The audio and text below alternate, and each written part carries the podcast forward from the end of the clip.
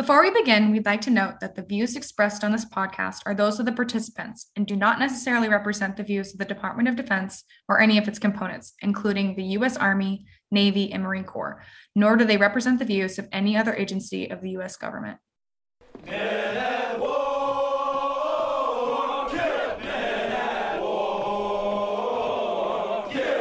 listening to Combat Exclusion, where we explore the realities of the U.S. military's gender integration efforts. I'm Chandler, former Army officer and 2017 West Point grad. And I'm Johanna, an aspiring judge advocate and 2018 West Point grad. Thanks for joining us.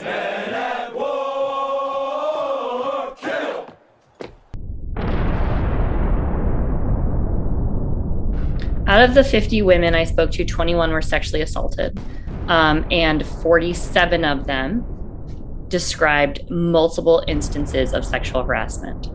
And again, I didn't ask about harassment. In an organization that is really trying to take this seriously, in an organization where there are plenty of rules and policies about sexual assault, how is it still such a pervasive issue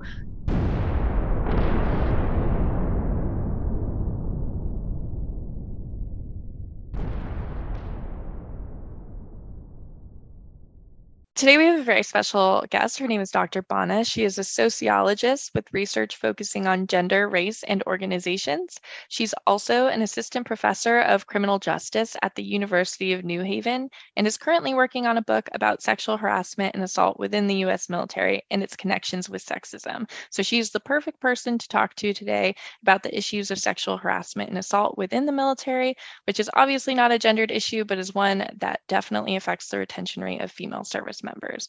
So, welcome, Dr. Bonnes. Thank you so much for being here today. Thank you. Thank you for having me.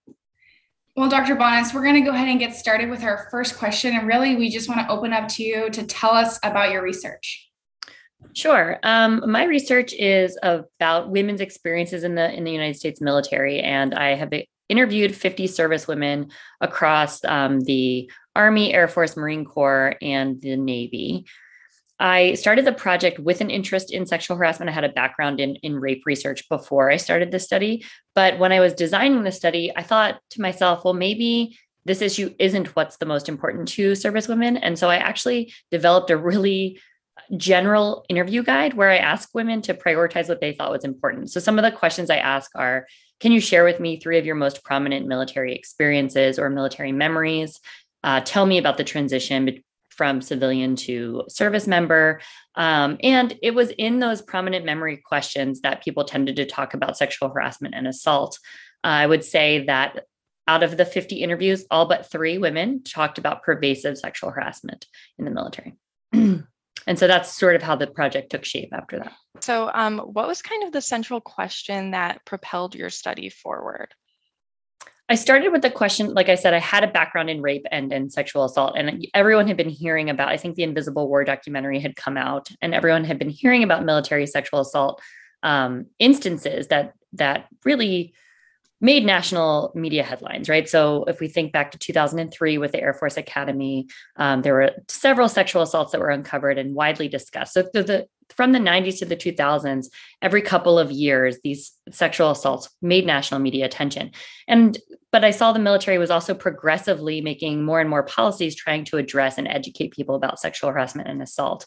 So I started with the question of how in an organization that is really trying to take this seriously, in an organization where there are plenty of rules and policies about sexual assault, how is it still such a pervasive issue? And then the second question, once I started to think about, well, what's important to service women, is this the issue that's most important to service women, or what are the issues that are important to service women? So is this dual um, interest for me?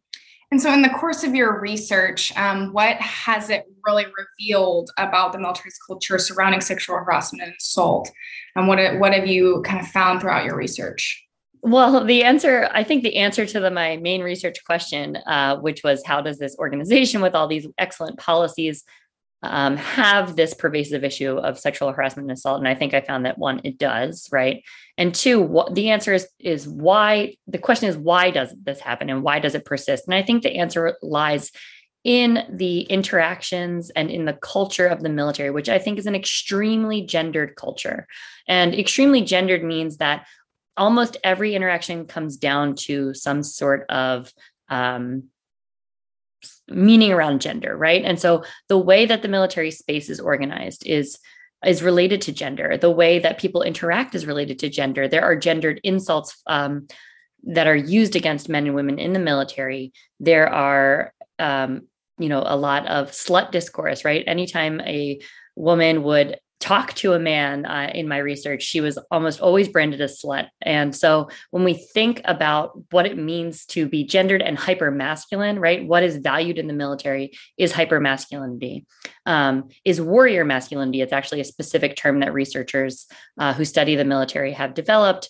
Um, and when that becomes just embedded into every single interaction, it produces sexual violence vulnerability and sexual harassment vulnerability uh, for everybody, but but for women who are particularly denigrated in this space. So I think the answer comes down to the way that um, gender and masculinity and femininity including the um, you know denigration of femininity is built into military trainings but then also everyday military interactions um, and then the fact that military bases for for enlisted people especially are a blend of work and social and personal and home spaces so there's no leaving these dynamics at work because work is permeating um, you know the military is permeating more than just the work life how did you find this culture of warrior masculinity impacted both male and female service members? And what are some examples that you encountered over the course of your research?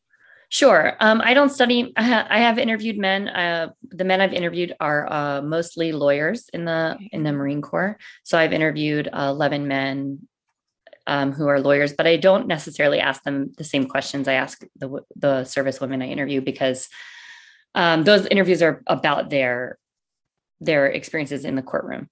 Um, but so I don't study men, so I can't answer for men. I can answer what other scholars have found. And then it's that both men and women feel like they are held to this warrior standard. And um, one, I had one interviewee who said, I wanted to be deployed and I wanted a combat deployment because it's like leveling up. And so she used this sort of video game language like you're leveling up, you're powering up. And basically, the way she spoke about that was that she could take that into future interactions with people. And she did after she deployed and after she was on a combat deployment, she would use that to denigrate and insult other service members who are trying to be rude to her who didn't have combat experience right so it is ultimately a hierarchy when we when we think of masculinity it's not static it's not fixed it has localized meanings in the military there's always a masculinity hierarchy. And in the military, the highest, the most valued, the most rewarded, the most coveted status is that warrior masculine, that combat masculinity. And it, it can be embodied by men and women, right? And so men and women are both trying to achieve that. Um, and so I think one of the things that I try to do in my research is I'm trying to come up with a concept of warrior femininity, right? That incorporates this idea that it doesn't have to be associated with masculinity to sort of take away that um, hyper masculine meaning behind it. But ultimately, there is a hierarchy of masculinity with warrior at the top. And what that ends up doing is it encourages, in, in many instances, the denigration of women and femininity, right? And that's why we have all of these sort of gendered insults, right? If you are using the term pussy, for example, to call somebody weak, uh, that is a gendered and feminized insult. And that happens all the time. The women I spoke with talked about that happening. Um, in some cases, they were told you can't say things like pussy, right, to people. You're not supposed to say it.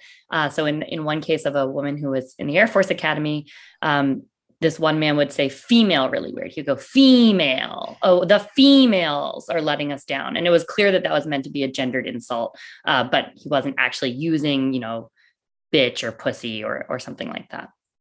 And so it's what people aspire to. I think a lot of the people I spoke with aspired to it at some point, whether they remained wanting to aspire to the warrior uh, status um, throughout their military career. That certainly changed uh, for some women, but it's what people aspire to do and what it means. The military creates the meanings around it, and it's often aggression, assertiveness, bravery. Um, you know, and all these things that you're kind of graded on, right? If in the Marine Corps, in your um, in your review or your in your fit rep, you're evaluated on things like courage um, on things like judgment right? And what what you know what does that really mean right? The, we put gendered meanings on on those words as well so we've, we've talked a lot about um, the degradation of femininity. Um, could you also expand a little bit about the engendered concepts of what makes a good soldier versus a bad soldier, um, and then how do these concepts become engendered, and then and how does that impact the organization as a whole? Yeah, I think, and this is this. How do those concepts become gender? So, what does it mean to be a good service member, right? So, when you when you can conjure up in your head an image of the ideal service member, what are we drawing on? Are we drawing on imagery that we've seen our whole lives? Are we drawing on movies and TV shows, right? Like Band of Brothers. Um, it's often a brotherhood or a masculine image that comes to mind. And this is no different on military bases where um, there are lots of posters. I think I saw one that was like Marines run towards tyranny. Um, you know, and it's a picture of a bunch of men and, and, weaponry and tanks and things like that. It's almost always images of men. And I, I, I want to get the number right, but in like some eight minute video, I think um, the Marine, I think it was the Marine Corps, um, there was, you know, only seconds of footage of women in some sort of promotional video. And, and, um, I can find the exact information. It's probably with a concerted effort to include images of women as well is the interesting part of that. Well, and I think someone was um, someone who was in charge of developing the video was approached about it and they're like oh well we're not really going to worry about how much we feature women. That's not really the problem that we're focusing on. Like we have bigger issues in the military right? And so this sort of image who's represented as the ideal service member in image right? When we think about movies television posters but then also what are the attributes of a good service member or the ideal service member? So in the general workplace broadly there is this notion um, that the ideal worker is a specific kind of person right? And it's often uh, pitted against this um, against parenting and motherhood right? So the ideal worker and the ideal mother are sort of these opposite identities. And that has been a problem for women who uh, for people who are pregnant right in the workplace. That's no different from the military because a pregnant service member is sort of the is also sort of seen as this opposite identity of the ideal service member. Because they can't deploy right they uh, are often have reduced trainings obviously to accommodate the pregnancy. But all of these pregnancy accommodations become seen as sort of this hyper feminine identity and they become seen as um, someone who's just cannot possibly be the best service member because they're not physically able to sacrifice their body for um, the for the institutional uh, for the institution for the country et cetera. So what does it mean to be brave? What does it mean to have courage? Why are those the values attributed to service members and what those meanings are? All those things are gendered. Um, and so it's not just the imagery it's also the values and how the military teaches those values in training right? Um, in, and it encourages those values in peer evaluations of leaders right? When you're in training it, it, it always always espousing those values throughout training and throughout, you know, when you get to the schoolhouse, when you get to your duty station, it's really um, kind of pretty pervasive what those meanings are. And they're almost always valuing masculinity or what we would think of as as, as traditionally masculine attributes. Yeah, you talked a little bit about the concept of warrior femininity. Could you mm-hmm. um, expand on that a bit and just kind of explain what that would look like and how it would benefit the armed forces? I think that the military is very hung up on the gender binary, right? And so, because the military is so hung up on the gender binary, I think it needs to have an understanding that femininity is valued and should be valued, um, or that women are valued, right? And so, I don't necessarily want to reify the gender binary by inter- I, I, haven't decided if I want to introduce the concept of warrior femininity yet. It's something I'm toying with. Mm-hmm. I think it would be helpful um, for at least this generation of service members to start thinking of something that they highly want and desire to be associated with women to kind of combat or to counteract all of the value of, of hypermasculinity. Though I don't know if a term that's reifying the gender binary would be helpful long term, if that makes sense. No, that's very fair. So I think there was something that I, I would like to ask you about when you were talking about the women sacrificing their bodies, and I think that there's a commonality that we that we see in that the military is a very physical organization, and that physicality is a very important part of the job that we do, um, and it definitely contributes to the arguments about whether women should be in the service or not. So, could you kind of talk about how um, physical ability has on gender in the organization and kind of how that showed up in your research when women spoke about it?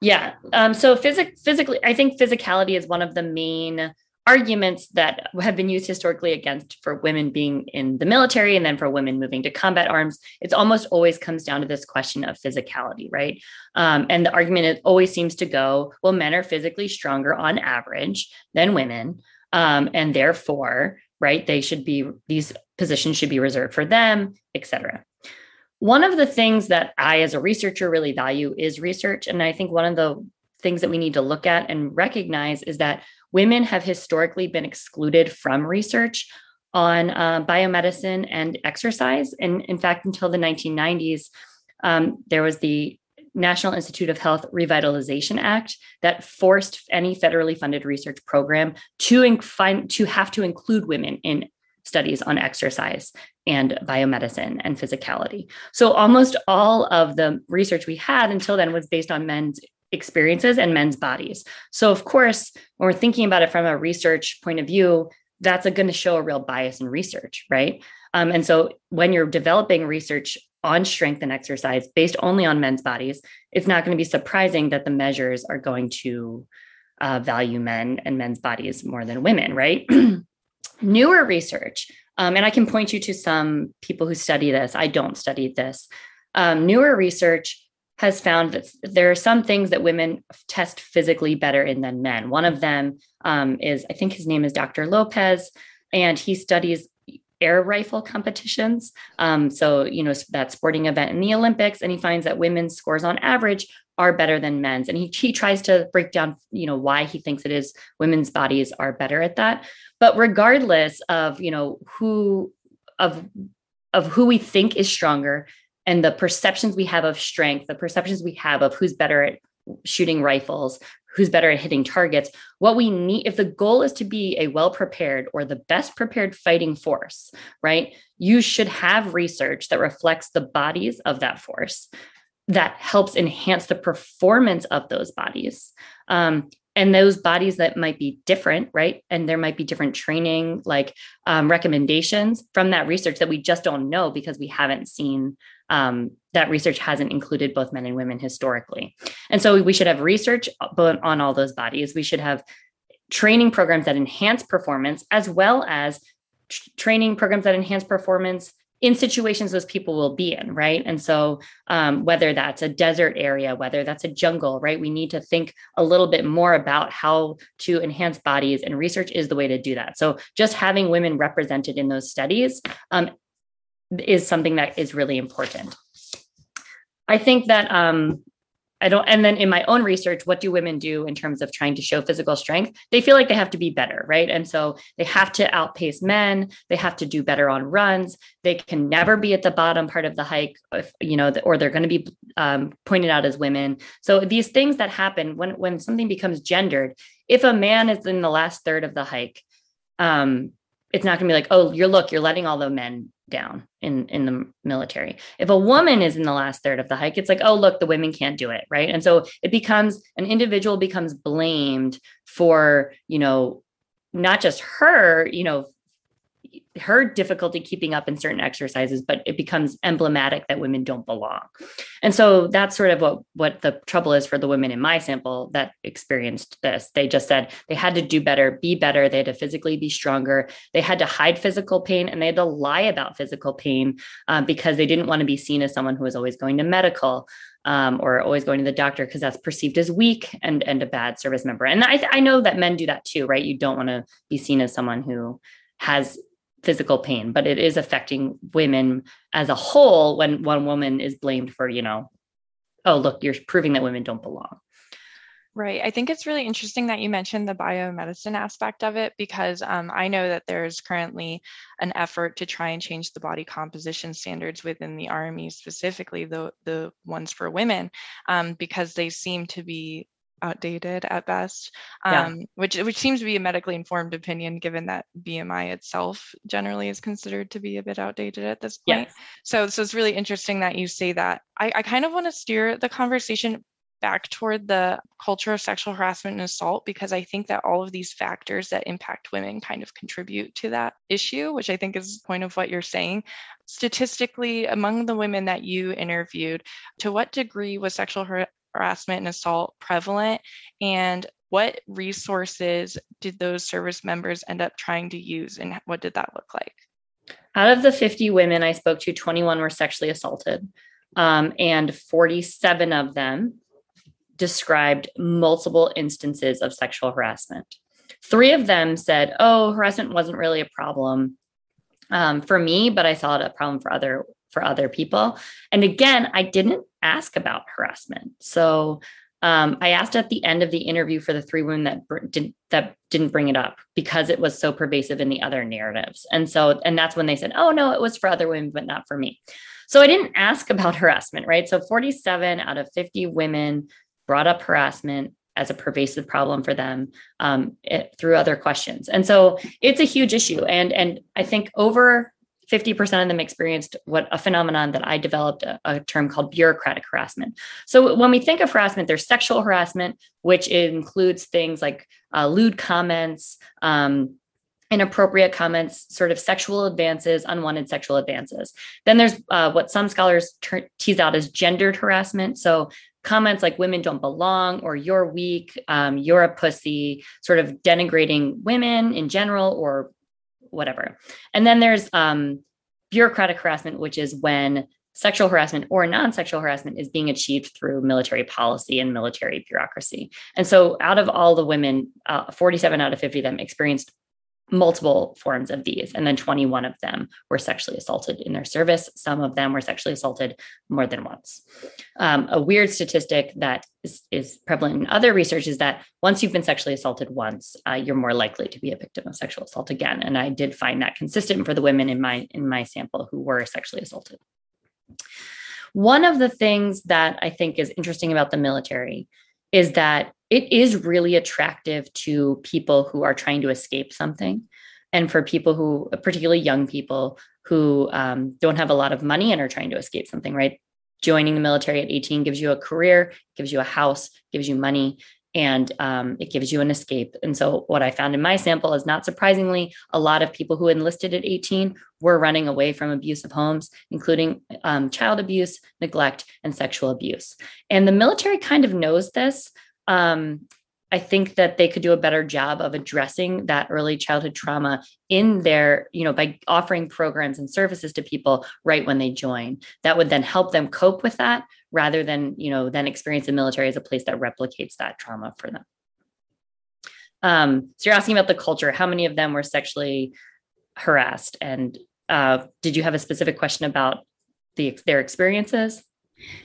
No, I think um, we really want you to expand a little bit more about the bureaucratic harassment because I think that's a really um, interesting concept that you brought up. And, and to your point earlier, when you spoke about, you know, the Army is clearly very invested in changing their, you know, the culture in the Army and how does an organization that's so dedicated to preventing sexual harassment and assault um, still have um, these issues. So if you kind of, you know, expand on that, we would we would love to hear more about it. Okay, sure. So bureaucratic harassment is the active manipulation of administrative rules, of regulations, of things like counseling statements that combine with military features like protected aspects of military of the military like the hierarchy discretion um, and then just the and then also the blending of work and personal life. All of these things are wrapped up in um, allowing the military bureaucracy to be a tool of harassment rather than something that can help victims. Even policies that are designed to help victims of sexual assault are used against victims because of this discretion. And in other workplaces, um, so for example, um, there's a, a, study about pregnancy discrimination um, in civilian workplaces. And it's pretty easy to track pregnancy discrimination uh, because they say, like, oh, look, you know, you you punished all these pregnant people and then ultimately fired them and you didn't do it here to these non-pregnant people so in the military discretion and the ability to make decisions based on discretion is a protected aspect of of military command um, and so if you say something like, oh, well, look, you you only did this to women, right? Or you only did this to pregnant women, like, oh no, well, look, I marked them down on something like courage on their fit rep, right? And so eh, it became I didn't ask again about harassment. I certainly didn't ask about bureaucratic harassment, but over half the women talked about how they felt like the military system or that commanders who are in charge of them were using every single rule they could to damage their careers. And ultimately to one to try to kick them out or to try to you know just get them moved out of their unit or get them away. In one case that I, I kind of bring this example up all the time a woman was a pilot in the navy and she was she, a new uh, commander rotated into the unit and sort of said things like i don't believe women belong in aviation um, and would make you know jokes about women not belonging in the navy um, and she, I can read a, the quote that she has. She said, I never took anything to it. And then slowly some things started happening. All of a sudden, I'm not getting put on flights. Other things start occurring. And then he tries to pull my flight qualifications. It just didn't add up. So what ended up happening is he tried to persuade her to um, move to a desk job when he first got there to stop flying. And she was like, no, I don't want to stop flying. Then he just stopped putting her on the schedule. So he has you know he has discretion over who flies who doesn't fly. She's not put on the schedule. Again he tries to motivate her to move to a desk job by saying look you know you're not getting enough flying hours. Ultimately she says no. She keeps saying no. And he fails her on an exam that she has to take. Um, again because his discretion allowed her she wrote a sentence wrong with two words that were incorrect. And he had the discretion to fail her or to say oh you can redo this section. So he failed her on the exam you had she had 90 days to retake the exam, but he prohibited her from retaking the exam. Um, he said that you're not allowed to retake the exam, and then she was formally reprimanded for not taking the exam in the 90 day period. And they tried to take away her flight qualifications um, as a result of not retaking that exam. So there were multiple little bureaucratic steps in this example that show that what this person wanted to achieve was to get this woman off, you know, out of his unit. He wanted her to transfer to a job that would be out of his purview he tried to do it um, multiple ways, but ultimately he was able to do it through the bureaucratic system and his power embedded in that system. The fact that he set the flight schedule, the fact that he graded the exam or, or was could take the exam and grade it, the fact that he, as a commander, could tell her, "Hey, you can't retake the exam." It's weird, right? The military commanders can say things, and they're not supposed to, you know, give you orders that are harmful to you, but they can. Right? A military protective order unlike in the civilian world where you have to go to court to get a protective order against a, a, an abuser in the military it's just your commander saying don't go near that person right? So sometimes like their word is actually law like and so it, it becomes complicated whether or not you should you have to listen or when you need to listen right? So then um ultimately he is able to use his power in the bureaucratic system to ground her. She stops flying. Um, and then he tried to pull her qualifications. She successfully maintained her qualifications, but she had to re- spend a lot of time and energy reporting this inst- incident. Um, and then ultimately, she was able to keep her qual, but left that job. Um, and so, multiple bureaucratic policies were used, but only because that person had so much power and hierarchy and discretion was he able to achieve what he did through the bureaucratic system. Um, that's just one example of how the bureaucracy can be really used against people. Um, the others are just making it really difficult for women to access things like postpartum policies or policies for victims. I had another woman who was pregnant, and you need to have a pregnancy profile. Um, usually so that you don't have to do your physical testing after you had a baby. Um, and he basically wouldn't give her time leave time to go to the doctor to get the doctor to say the doctor had to sign a piece of paper that said she just had a baby even though she clearly had just had a baby and he wouldn't give her the leave time to go um, get the doctor to, to, go to the doctor's appointment to, to get this piece of paper written. Then he wrote her up for being a um, basically she says in her words he put an administrative flag on me to say that i'm a fat soldier right? And so again we see that there's multiple bureaucratic um, policies used against her and, and you know to establish a paper trail that she's a, a poor soldier when in fact she just had a baby. And so um, the bureaucratic aspect is really damaging because it's also a paper trail that follows you. So i'm i'm sure you know like your post service uh, papers can be brought up by civilian um, employers right? So a dd 214 anyone can see if you were if you were discharged right other than honorably someone's going to be able to see that. Um, and and at times these women were threatened with that if they didn't if they didn't comply or they didn't listen um, that this would happen to them. And so there's also just a paper trail you know if the administrative flag on this person for example um, could be looked at by, at by anyone in the military, right? And it can damage the longevity of their careers. Yeah, absolutely. Um, it's interesting in the context of some congressional acts to kind of limit the power of commanders, specifically in instances of sexual harassment and assault, that you bring up the bureaucracy and the power that commanders wield within the military framework.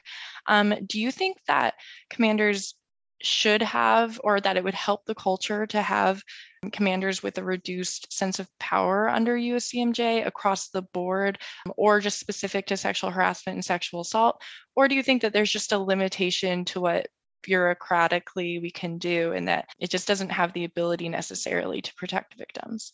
So, like the policies are fine, right? Um, the love and the policies for sexual harassment and, and assault are good policies, I think. Um, they offer several victim um, centric policies that I would often recommend for other workplaces to have.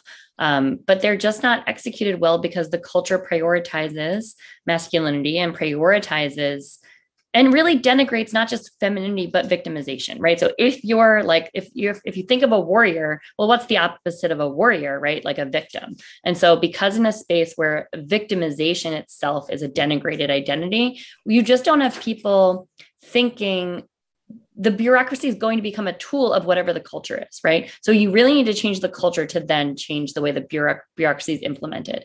An example that I always think of is the military is very big on suicide prevention.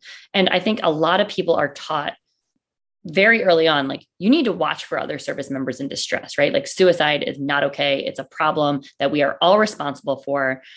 The military does not have a similar approach to sexual assault right? They don't teach like sexual assault is a problem we all need to be on the lookout for. We need to you know be good bystanders you don't like let somebody um, harass somebody in your presence right? It's not the same thing as this um, prevention of suicide or to be on the lookout for suicide. And what we see is that a lot of it doesn't the military you know can't prevent suicide right? But it tries to encourage other service members to be a part of that project in a way that it doesn't do with sexual harassment and assault. So it only is handling sexual harassment and assault from the policy side and from the legal side right? But so many of the women I spoke to, not most of them didn't report what happened to them. So they're not even getting to use the policies, right? They're not even getting to reporting. Um, some people were actively prevented from reporting. Um, and this again is another example of the power of bureaucracy. Uh, in one case, a woman was prevented from reporting because they said uh, that they would take her leave away for Christmas. And she said the only thing she wanted to do if they had to investigate, they were going to take away her Christmas leave. And that's sort of a real threat, right? When you're away from your house and you just want to be um, back home with your support networks, she ended up dropping it so she could go home. And so that's a real threat. Uh, it was leave that was already approved, and she was told they would take it away. She tried to request MAST um, on that person who threatened to take away her leave. And um, I'm going to read you the quote from her. She tried to request MAST, but the sergeant who uh, was the guy who answered the phones for the major she tried to speak with called down to her boss, uh, the one she tried to request MAST on, said, Hey, sir, do you know that you have some devil dogs in here trying to go around you? And so, again, like when we have, she wasn't even able to access the major that she was trying to talk to because this sergeant called down to her boss. I think, I think he was a captain um, and just prevented that from happening. Um, and so, I think that that again, the bureaucracy becomes a tool of the culture, and it becomes a mechanism of power um, that others can wield. And when men have most of the power, then and that masculinity is the, you know, main value, then we're going to see situations like this play out, despite policies and and using policies against women. So I, I really um, I appreciate your conversation about the bureaucratic systems. I think that that resonates with us, and that we we do see that that paper trail that gets built uh, against service members, especially women, um, and their ability to um, report and receive care. But could you could you kind of elaborate on potentially um, how the bureaucratic systems impact our abilities, uh, like our service members' ability to re- like report and receive care, and on the sense that like the policy is very confidential. Did you see mm-hmm. anything in in your research that kind of showed that like women weren't able to coordinate the care that they needed um, because you know everyone's either being too general about it or too close-lipped about it and so they couldn't really access it?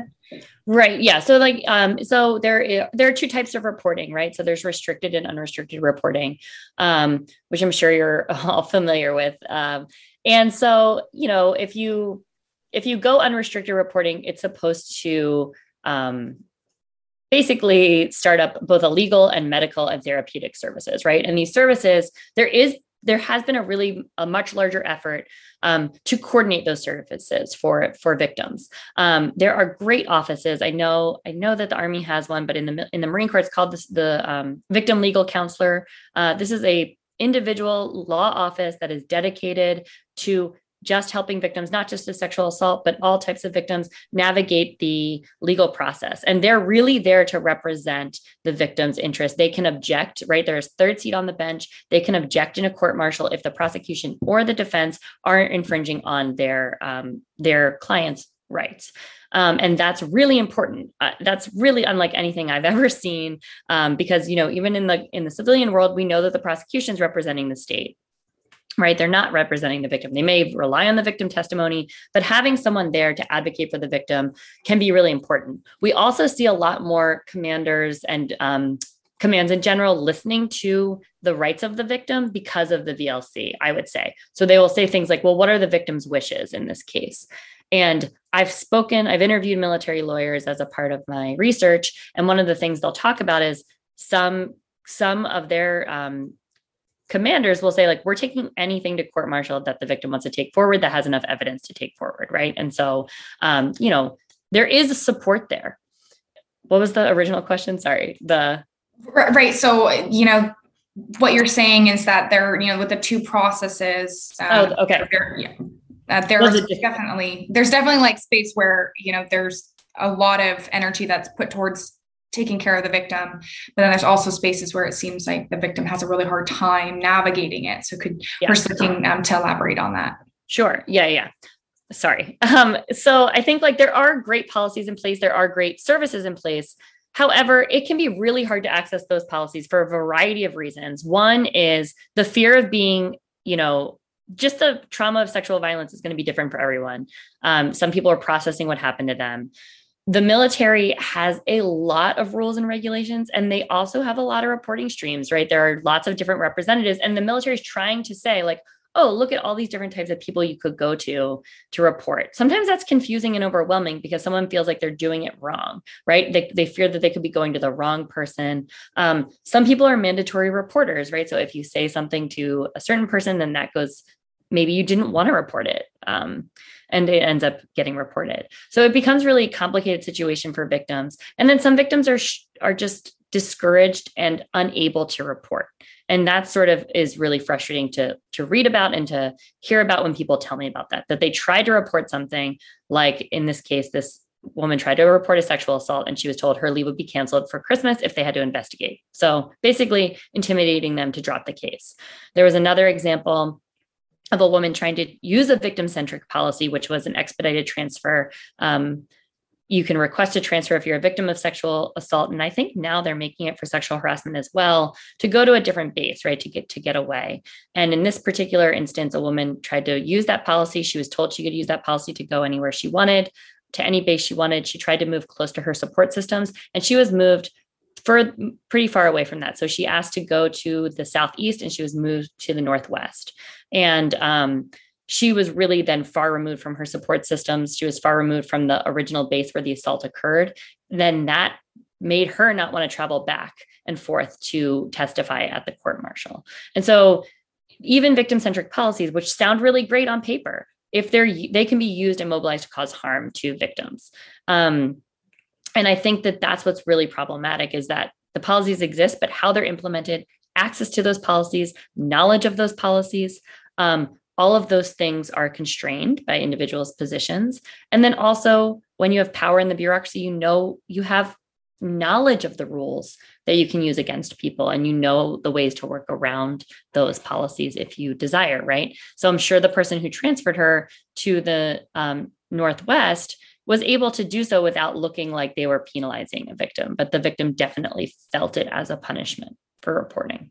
Um, in the context of combat arms integration, and, and just to continue this conversation about how policy can have an impact on on culture to a but only to a degree. What do you think about the leaders first policy effort toward integration which for those who don't know is that the military made sure that there were at least i believe two female leaders. They later made it one which was either an officer or a non-commissioned officer within the unit prior to bringing in lower enlisted service members. Um, what are your thoughts on that and the implications of it in the context of sexual harassment and assault in the military culture? I, I think that's an important question, and I and I think that um, I think at first I there's a reason to understand why leaders first makes sense, right? And so there is research. It's older research, but it's from um, Sadler and colleagues from 2003 that says that in command in units where commanders support sexual harassment or encourage sexist, sexist talk or don't shut down sexist talk, service women are more likely to be raped in those units. So that even that like statistic alone, that knowledge alone is like, oh, well, that makes sense, right? Leaders first make sense to have some women representation um, in order to maybe make a better climate. But it's problematic in so many other ways, right? Because one, that assumption is that women are automatically going to be better at handling sexual harassment. They're not always better at handling sexual harassment than men. They're not in better positions to shut down sexual harassment than men, right? And then it also really slows integration, right? And so I think that it slows integration in a variety of ways because it's ensuring that okay, well, we're not even going to have women in these units until there are two leaders. Now there's now it's only one, et cetera. And then it also puts the onus on women, right? So it's up to it's up to women. The success of integration falls on the women leaders, right? And so um, if they don't do well, and they might not do well because now they might be targets, right? If you're representing integration and people don't want integration, men don't want integration, they could then um, harass or try to sabotage those women leaders. And then if it if they don't do well in those positions it's going to be like oh well look integration doesn't work right? And so um, it becomes the women's problem and the job is the perception is that it didn't work when in reality the military has been circumventing its own combat exclusion policy for for years before it repealed the combat exclusion um, ban. And so if the military successfully circumvented its own policy through the lioness program through the female engagement team w- without leaders first right why couldn't they successfully integrate um, you know in the same way, right? They didn't use leaders first policy with Lioness. They didn't use leaders first policy uh, for the female engagement teams. And so they had a different model, and now they're choosing not to follow that. Why? Right? It, it begs this question. And I think that's a great question. Um, I, I don't have an answer to it, obviously. um, but no, no, I think that's a good point that there have been instances. I mean, the, a big conversation point surrounding the whole repeal was that, of course, women have been serving on the yeah front line so to mm-hmm. speak already and that was the point of the, the lawsuit to begin with was that right. by by denying these women's combat experience you're preventing them from taking credit where credit is due and therefore exactly moving forward in their career and and you're putting them in danger right i mean the, the female engagement team model was putting service women in danger because the way that they circumvented the rule is that you could you could only be attached to a male infantry unit for 30 days at a time then you had to come back to the main base um, in, you know, say Iraq or Afghanistan, and then you would go back out and be attached to a different infantry unit. But the main goal was that you had to spend only 30 days in those combat areas and then you had to spend a, a, couple days back and that's a lot of movement of of the female engagement teams in and out of combat zones right that's inviting more risk um, to their lives in order to keep the gender policy in place, right? In order to successfully circumvent that gender policy. So again, if the military was successfully able to do that, it didn't use leaders first there. Um, it trained all these women for the female engagement team, and the Lioness team was even cruder, right? Than that, it was it was um, earlier than the female engagement team. They were asking people who were already deployed to volunteer for the Lioness program while on deployment, training them, you know, in 30 days in country, right, in these combat um, you know situations and it's like well if you think you can do that really effectively then you certainly can do integration a little bit more effectively um, without relying on leaders first yeah absolutely we have a couple more questions left for you and i think we we want to um, focus in on combat arms and then and and kind of pick your brain on how does integration of combat arms increase the aforementioned risks to women. So now we're talking specifically not just the military in general, but in combat specialties. Do you see that there's a difference in how women are integrated in a combat unit versus, um, you know, a non-combat specialty? So like that that of the infantry or the armor versus, um, you know, someone in an you know support role. The in terms of the women I spoke with experiences. Yes. Yep. Um, so I most of the women I spoke to, I started my research in 2013. So most of the women I spoke to were um, pri- right prior to the uh, ban being uh, lifted. And so, and they had obviously served before that. I spoke to a couple of women in 2019, probably a handful more. Um, so I can't really speak to that. I haven't seen a lot of um, differences in terms of what their experiences were with different types of units. I will say that the women who I've spoken with who have experienced combat, they do use that in interaction with other service members as sort of like a respectability pull. And so, um, like, you know, not every service member is going to see combat. Not every service member is going to be deployed into a combat situation. And so it does become this exemplar of valor and this, you know, this presentation of, you know, I am, you know, a combat soldier, a combat marine, etc. And it becomes something that they, that the women I spoke with could use in in trying to just command respect of servicemen who are disrespecting them. It was a really interesting a really interesting finding I have in my research is that it's rape victims and women who experienced combat or were on a combat deployment that are the most vocal in the face of sexual harassment not necessarily sexual assault. And it doesn't protect women who experience combat from experiencing sexual harassment. They still experience pervasive sexual harassment. But these two groups of women, rape victims and women who experienced combat, were the most vocal when somebody was harassing them. They would say, like, you can't talk that way to me, or this is problematic, etc. Most of the women I spoke to were some were not in these two categories. And they often had other strategies, right? They would downplay the, they would downplay harassment. They would try to pass it off as a joke. They would say it annoyed them, but they didn't feel like they could say anything to the person who was harassing them. But these two groups of women were ultimately the ones who were confronting harassers when it was happening to them. And I think that I have a theory as to why I think it happens. I think for the women who experience combat, they're able to say, like, hey, I'm a part of this really rare military identity that all of us are supposed to aspire to, and you should respect me, right? You're the way you're acting is disrespecting like a combat Marine or a combat soldier. And that's really not acceptable. For the rape victims, I think for them, they see sexual harassment as um, emblematic of the military sexual violence problem more broadly. And they just say, and it just reminds them of their assault and how the military didn't protect them or how the military didn't help them with reporting. And they just are done and they're they're done with it.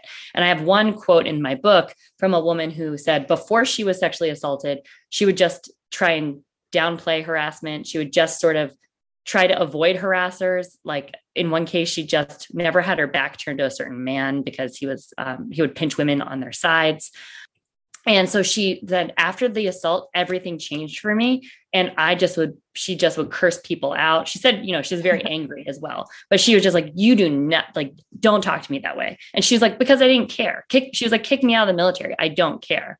And so because she had seen it as a part of the larger problem it just became completely different for her. So i think that that's really interesting. I have a paper on it um, in violence against women that ex- uh, teases out those ideas a little bit more. But I think that, again, it's a tool that women can use in interaction against harassers. Yeah, absolutely. I think um, it's interesting that you you have that in your findings because I think there is something to be said as well then for the emotional toll that might take on female service members long term because as much as they might become the ones to become more vocal if they don't have any allies in that and they don't have the support system within within their team within their with, that they identify as a combat veteran or they identify as part of this military team and they don't have that support then I think long term that might actually feed into the attrition rate and retention problem that they're facing. Absolutely. Absolutely. Um, yeah. Um, I think I think we're getting close to the amount of time we want to spend. So I think we might want to cap off with a final question, um, which is essentially, what are some practical things that the military can do to prevent the culture of sexual harassment and assault across the board? What what is something that it can do if the bureauc- if the bureaucratic tools aren't working that we do have in place or aren't working as well as we'd hope? What what can we look forward to and work on to improve it? I really like that question. And, and as a sociologist, we think on three levels. Um, so the first level is the organizational or the institutional level. Um, so that would be the military's rules, its policies. And I think the military is doing a pretty good job right there. And then there's the um, individual level, right? So um, the ways that individuals are punished or the ways that victims are treated once they come forward. That's sort of that individual level, how an individual goes about the reporting. Then there's this interactional level, and that's where the military is really, really not focusing its attention. Um, so the interactional level includes things like the way that a workspace is organized, the, the decor in that space, right? Is it hyper masculine? Is it hypersexual? Is it misogynistic, right? Um, and so I'll give the example an example. I was on a, a military base and I was eating lunch at a base restaurant and I put my chicken down and then this, there's just um, give the ball sack a good tap was written on this on this table. And it was sort of i was told that it was a commemorative table for representing someone some units deployment right? So that must have been an inside joke. And so just thinking about like okay well what does it mean when ball sack is written uh, like at a place where everybody's eating lunch right? That's just sort of sexual imagery that doesn't need to be embedded in the physical military space. So focusing on the spatial what masculine or hypersexual or misogynistic things are embedded in that space number one number two um, and the military, this is a good example of where the military is trying to target the interactional level. Is they are de some branches like the the Marine Corps and the Navy, I think, are de-gendering their language. And so it used to be infantryman, and now it's infantry marine, right? And so um, they're going through all their documents and degendering that language. That's an example of just not normalizing masculinity as the ultimate you know service member right they're trying they're making an effort there the other thing um, is is making fair policies and i know we t- we wanted to touch on the issue of race a little bit as well but um, the military changing their hair standards right to reflect um, more than just white women's hair, right? To be inclusive of Black women's hairstyles. Um, they've made that change in the last several years. That's another example of a policy, but also that's going to affect the interactional level because I had Black women in my sample who were victims of this hair policy, not just in terms of the styles they could use, but the language, I think, is you cannot have any faddish hair or eccentricities of dress which are really subjective words that if someone is thinking about um, well what do i think is normal and what is what's normal what's a fad that becomes raced and gendered right and so i had black women in my sample who said they were often told oh your hair looks too faddish today when they wore their hair um, when this woman didn't straighten her hair, for example, she was told her hair looked too faddish.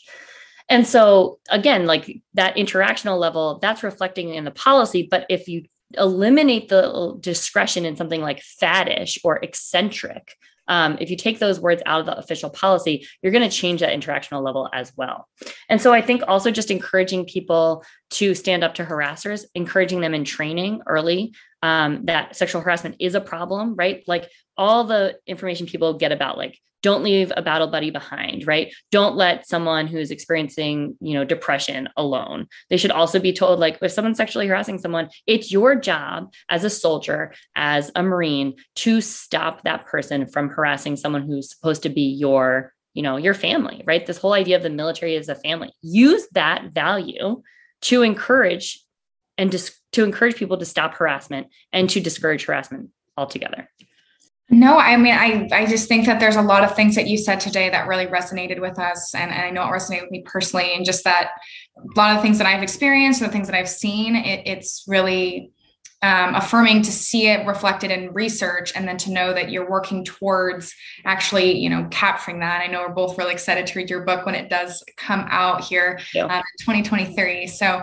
um, i just i think that um, the things that you bring up and the way that you articulate them has absolutely blown my mind and i look forward to sharing it with with other people. Um, and and chandler if you have anything else you want to add i think um, at the end of the day uh, what you say is, is very powerful and I, and I look forward to hearing more about it Yeah, thank you so much. I really think it's powerful to end on some practical things that we can do moving forward because, as much as there has seemed to be effort to improve this situation, it seems a bit like it's been spinning wheels just from um, the ground level, I think. So it's definitely nice to see that reflected in your, your research and your conclusions. But thank you so much for your time, of course. Um, it's been amazing meeting you and speaking with you. Thank you. I, I, really appreciate you doing this. I think that this podcast is going to be really important for you know service women but also the more you know the civilian audience that cares about these issues so thank you